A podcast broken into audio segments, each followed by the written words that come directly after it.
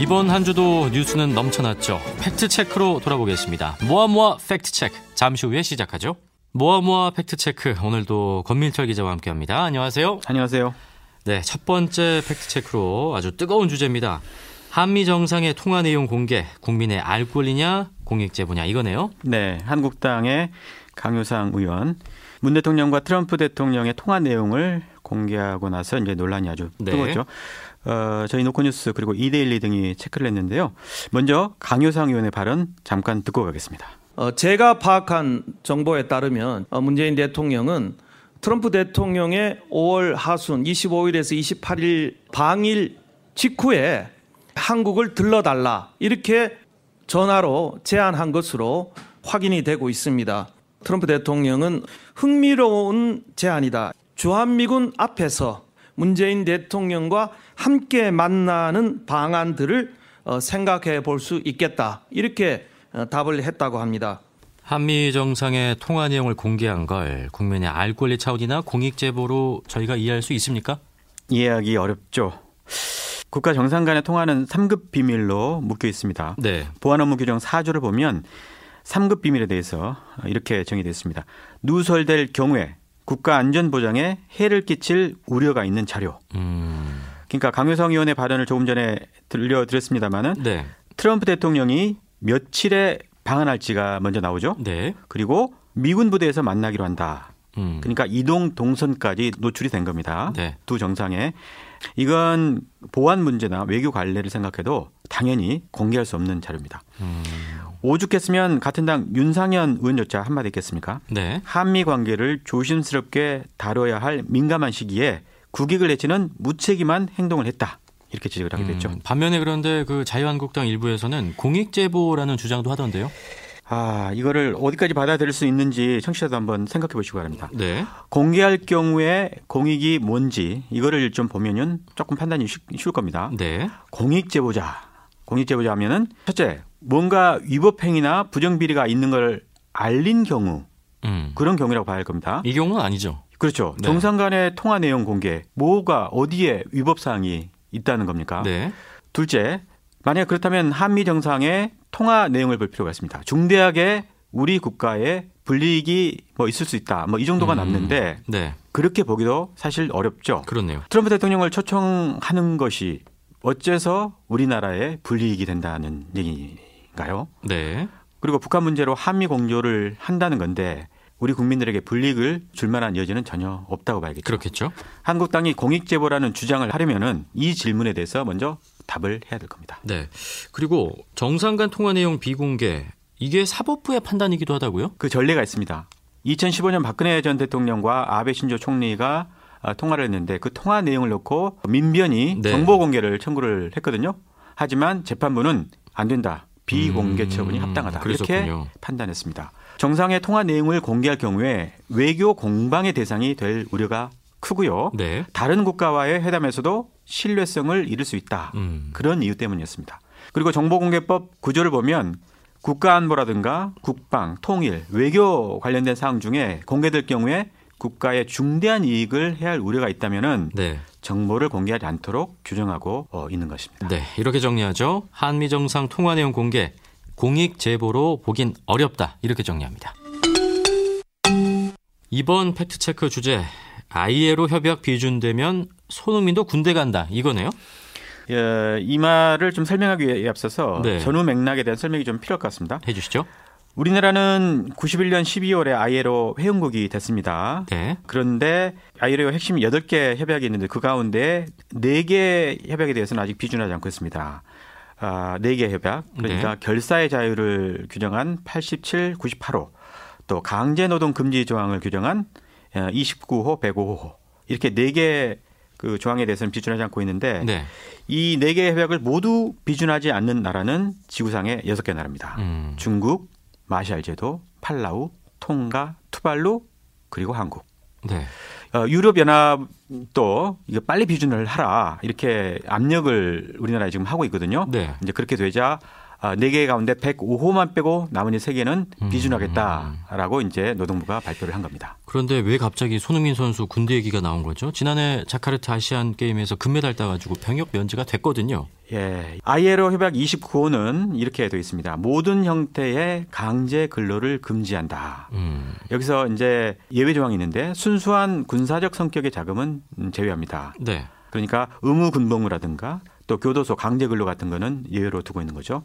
그 외에 그 처벌에 위협 아래 행하는 모든 비자발적 노동을 금지한다 이렇게 되어 있습니다. 네. 그러다 보니까 우리나라 보충력 제도라든가 또 산업기능요원은 강제 노동에 해당할 수 있다. 음. 조금 엄격하게 적용을 하면 네. 손흥민 같은 이 우리 예술 체육요원도 군대에 가야 할 수 있다. 음. 이런 보도가 그래서 나왔던 겁니다. 이게 사실입니까? 어, 강제 근로의 반대 개념을 생각을 해보면 핵심은 바로 자발성이겠죠. 자발성. 예, 판단엔 두 가지가 중요한데요. 첫째, 개인적 특혜를 받는 경우에는 당연히 강제 노동이라고 보기는 어렵겠죠. 그렇겠죠. 공익법무관이라든가 공중보건이 또 전문 연구요원, 손흥민 선수 같은 예술 체육 요원 네. 이런 사람들은 복무 요건에 일정 자격이 필요하고요. 일부에게만 적용되는 일종의 특혜라는 점에서 음. 어, 협약 위반으로 보기는 좀 어렵습니다. 네. 아, 그리고 두 번째 ILO는 개인에게 선택권이 주어질 경우에는 강제 노동이라고 아예 보지 않습니다. 네. 어, 산업기능요원을 보더라도요. 본인이 선택하는 등 개인 의사가 일정 부분 반영되는 상황이라서 협약 위반일 가능성은 좀 음. 낮아 보입니다. 그런데 공익근무요원은 어떤가요? 개인이 선택해서 가는 건 아니잖아요. 네, 공익근무요원은 징병 신체 검사 등의 등급에 따라서 강제가 되죠. 선택권 없이 근무하는 조건이라서 논란이 될 수도 있어 보이긴 합니다만 네. 확실하게 협약 금지 사항에 해당하지 않도록 음. 선택권을 주는 방안이 필요하다는 게 우리 노동부의 판단입니다. 네. 본인이 원하면 현역병으로 갈 수 있도록 선택권을 주는 방식인데요. 여기서 이재갑 장관 말 들어보겠습니다. 4급은 어, 보충력으로 편성되는 이 제도를 좀 변경을 해서 본인이 원하는 경우에 현역병도 갈 수 있고 네. 이해가 됐습니다. 조금 복잡하긴 한데 어쨌든 ILO 협약 29호를 비준한다고 해서 예술체육요원이 사라지고 손흥민 선수가 군대 간다. 이거는 지나친 단순하네요. 네, 가짜 뉴스입니다. 다음 팩트 체크입니다. 이번 한 주 여경 무용 논란 있었죠. 네, 서울 대림동 이른바 대림동 여경 논란 때문에 아주 이번 주에 뜨거웠는데요. 네. 어, 그 대림동 여경 논란 이후에 온라인 커뮤니티에 영상이 또 다른 게 좀 돌았습니다. 음. 어, 내용은 여경 한 명이 술 취한 여성을 옆에서 데리고 걷다가 제대로 부축을 못해서 넘어지게 하는 모습 이 담겨 있습니다. 네. 저도 봤는데 같이 부축하고 가다가 취객이 꽈당 넘어지던데 여경이 걸음도 내딛지 않고 좀 부자연스러운 모습이긴 합니다. 네네. 네. 영상을 보면은 여경이 마치 힘에 붙여서 여성을 놓치고 그래서 바닥에 강하게 에, 넘어진 것처럼 그렇게 네. 보여지거든요. 그런데 이 KBS가 확인을 해보니까 이 영상이 4년 전 EBS에서 방송됐던 음. 영상이었습니다. 네. 어, 그 당시 이 방송 제목이 치안 사각지대 주폭과의 전쟁이라는 영상이었거든요. 네. 원본 나레이션을 들어보면 당시 상황이 좀 명료하게 에, 좀 이해가 되는 측면이 있습니다. 이기지도 못할 술을 왜 이렇게 많이 마신 걸까? 결국 바닥에 구토를 하는 주치자. 일로 나오세요 일단. 네, 늦은 밤에 선배와 함께 순찰을 나간 여경이 지하철 역사에서 여성 취객을 발견해서 어, 부축하고 걸어가는 장면이 좀 묘사가 됐죠. 그런데 갑자기 이 취객 여성이 구토를 했고 네. 이 자신이 쏟은 토사물에 미끄러져서 어, 넘어진 게 사실입니다. 아, 그 사항도 원본엔 담겨 있죠. 네, 여경은 그 여성 주치자를 여자 화장실로 데려가고요. 네. 어, 취객의 다리에 묻은 토사물까지 물티슈로 닦아주거든요. 음. 이런 대목은 여경이기 때문에 가능한 일이었겠죠. 그렇겠죠.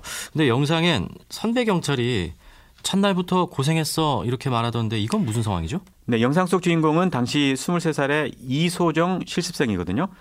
정식 임용되기 전에 지구대 실습을 나왔던 거고요. 당시 예, 프로그램 컨셉 프로그램 컨셉이요. 현장에 첫 발을 내디딘 신임대원, 신입대원 뭐 이런 컨셉이었거든요. 네, 그러니까 설명을 듣고 보니까 약간 악의적으로 좀 편집된 영상이네요. 네, 영상 출처를 알기 어렵게 프로그램 로고도 숨겼고요. 또 네. 나레이션도 없앴거든요. 그렇게 그 맥락을 가리고 여경 무용론의 근거처럼 어, 활용을 한 영상이라고 하겠습니다. 가짜 뉴스인 거죠. 네, 온라인에 떠도는 영상 중에서 취객도 부축 못하는 여경 영상 가짜 뉴스입니다. 이번엔 영화 판도라 때문에 문재인 대통령이 탈원전을 시작했다. 이런 주장이 있네요. 네, 판도라 재난 영화죠. 네. 2016년에 원전 재난을 다뤘던 영화인데 지진으로 원전 사고가 나고 또 사태 수습에 나선 정부가 우왕좌왕한다. 뭐 이런 내용입니다. 네. 어, 문재인 대통령이 이 영화를 보고 탈원전 정책을 시작했다. 이런 주장이 있는데요. 한번 직접 들어보겠습니다. 문재인 대통령이 후보 시절에 판도라라는 영화 한 편 보고 대통령이 되자마자 탈원전 선언을 했다고 합니다. 홍준표 전 대표네요. 네, 이 말 뒤에 에, 지금 끊겼는데요. 기가 막히죠라는 대목이 나오거든요. 아, 사실이라면 기가 막히겠죠. 그렇겠죠. 근데 에너지 정책을 영화 한 편 보고 대통령이 결정했다. 이런 얘기가 될 텐데 네. 일단 KBS에서 체크를 했거든요. 네, 한국당 입장에서도 확인된다고요? 네, 문재인 정부 2주기를 맞아서 펴낸 경제 실정 징비록에 탈원전 정책은 영화와 함께 감성적인 정치 프레임으로 추진됐다 이렇게 적혔습니다. 음. 심재철, 정진석, 김무성 의원도 비슷한 취지의 발언을 한 적이 있고요. 자, 그럼 체크해 보죠. 일단 문재인 대통령이 영화 판도라를 본 건 사실입니까? 네, 사실입니다. 2016년 부산에서 일단 관람을 한 건 맞습니다. 네. 시사회에서 영화를 보며 눈물을 정말 많이 흘렸다. 탈핵, 탈원전 국가로 만들어 나가자. 이렇게 말한 것도 사실이고요. 그리고 어, 취임 후에 탈핵 시대를 선포를 했지 않습니까? 네. 그러니까 이 두 개를 이어붙이면 일면 사실인 것처럼 보이긴 음. 합니다. 사실관계가 다른 거죠. 일단 선후 관계가 완전히 틀립니다. 네. 문재인 대통령이 탈원전을 말한 게 2016년이 처음이 아니거든요. 음. 2012년 18대 대선 공약에도 신규 원전 백지와 같은 탈원전 정책이 등장합니다. 네. 그리고 2014년 새정치민주연합 원전 대책 특위 위원장을 지냈거든요. 음. 또그 후에 수차례 원전 전면 재검토 이 발언을 줄곧 이어갔었습니다. 네. 그러니까 판도라 영화가 나오기 전의 일들입니다. 전에. 지금 말씀드린 게. 네. 그럼 이 가짜 뉴스는 어디서부터 시작이 됐을까요? 네, 문재인 정부의 탈원전 정책 비판이 이제 많아지던 시기가 2017년입니다. 네. 그때 조선일보에서 칼럼 하나가 나오는데 이렇게 되어 있습니다. 대통령이 판도라를 보고 울었던 그 심정으로 국가 정책을 좌지우지하겠다고 나서면 정말 보통 일이 아니다. 네. 이런 내용입니다. 예, 가정법이 들어가 있는 네. 얘기죠. 그렇네요. 공교롭게 그때 이제 칼럼 이후에 김무성, 홍준표 전 대표의 유사한 발언이 이어졌던 겁니다. 음. 그러니까 조선일보를 보고 정치권에서 이야기를 옮긴 사례라고 어, 봐야겠죠. 네. 어, 따라서 영화 한 편 보고 국가 정책을 정했다. 절대 아닙니다. 네. 영화 판도라 때문에 탈원전 정책 시작됐다. 가짜 뉴스로 정리합니다. 이번엔 우리나라는 석유 한 방울 안 나는 나라다. 이 발언을 체크했다고요? 네, 황교안 대표 얘기입니다. 우리나라는 에너지가 한 방울도 나오지 않는 나라다. 기름 없는 나라고 가스도 없는 나라다. 그나마 우리가 만들어냈던 에너지가 원전 에너지다. 음. 뭐 이런 주장인데요. 네. 석유 한 방울 안 나오는 대한민국이라는 이 주장에 대해서 뉴스톱이 짚어봤는데요. 결론은요? 어, 사실이 아닙니다. 한때 우리나라가 석유 한 방울 생산되지 않는 나라 아니었나요? 그 과거에는 그랬는데 지금은 아닙니다. 네. 석유가 나온 게 벌써 15년이 흘렸습니다. 울산 앞바다에서 나왔습니다. 음. 잠깐 석유공사 홍보 영상 일부분 들어보시죠. 끈질긴 개발 노력이 결실을 얻은 2004년 7월 우리 땅에서 생산된 천연가스와 원유를 국내에 처음으로 공급하기 시작했습니다. 그 가능성에 날개를 달아준 동해 가스장. 동해가스전 얘기죠. 네. 70년대부터 석유 탐사가 진행되다가 98년에 이 천연가스청이 발견됐고 2004년부터 음. 어, 생산을 시작을 했습니다. 네. 그래서 우리나라는 95번째 산유국이기도 합니다. 네. 이 천연가스와 석유는 함께 매장되어 있는 경우가 많거든요. 석유가 많으면 유전이라고 하고 천연가스가 더 많으면 가스전이라고 이렇게 부릅니다. 네. 동해 가스전은 둘 다 나오지만 이 천연가스가 주 생산품이고요. 음, 어느 정도 양이 나오죠?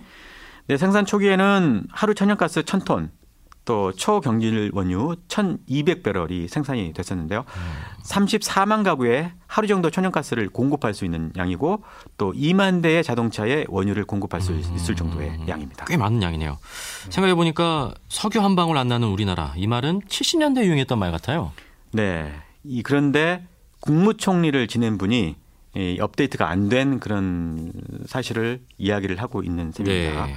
그것도 전국 방방곡곡을 돌면서 우리나라는 석유도 천연가스도 없다 이렇게 말하고 또 이를 언론이 고지고대로 받아 쓰는 그런 문제를 지금 보고 있는 겁니다. 네.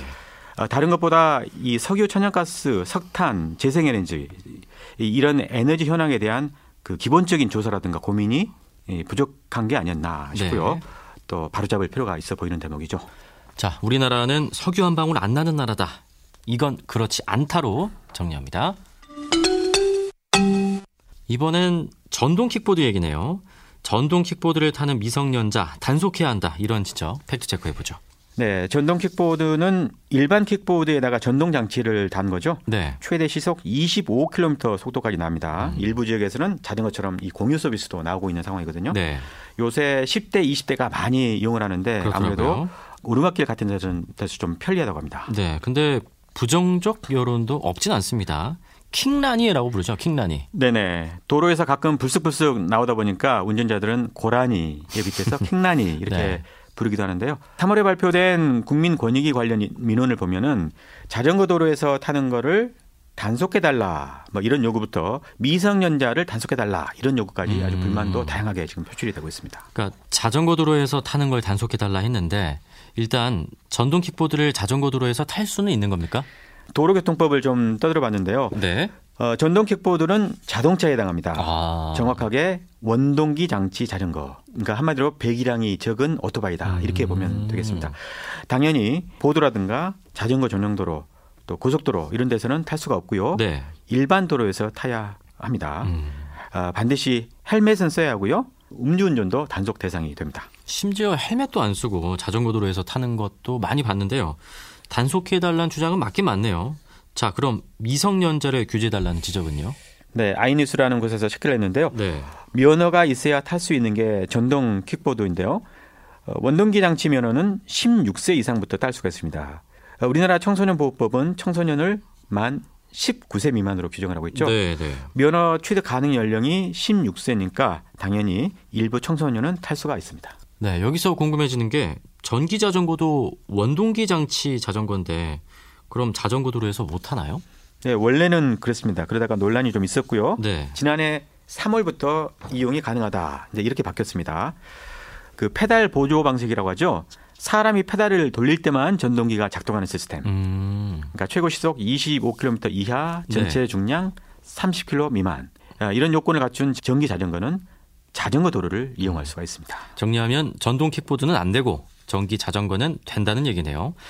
전동 킥보드 요새 사고가 좀 있습니다. 많은데 안전 운전의 팁 혹시 줄수 있다면요.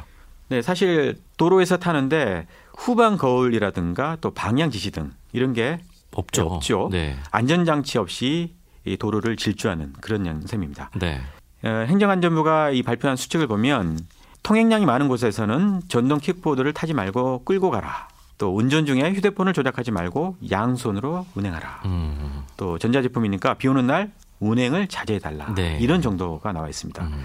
한국소비자원의 그 최근 전동 킥보드 사고 4년 통계를 보니까 운행 사고가 전체 사고의 34.4%를 아. 차지할 정도입니다. 네. 안전과 관련해서는 따라서 고민이 더 필요해 보이죠. 자, 전동 킥보드 16세 이상 면허 소지자만 탈 수 있습니다. 모아모아 팩트체크 오늘은 여기까지 살펴보죠. 지금까지 권민철 기자였습니다. 고맙습니다. 고맙습니다.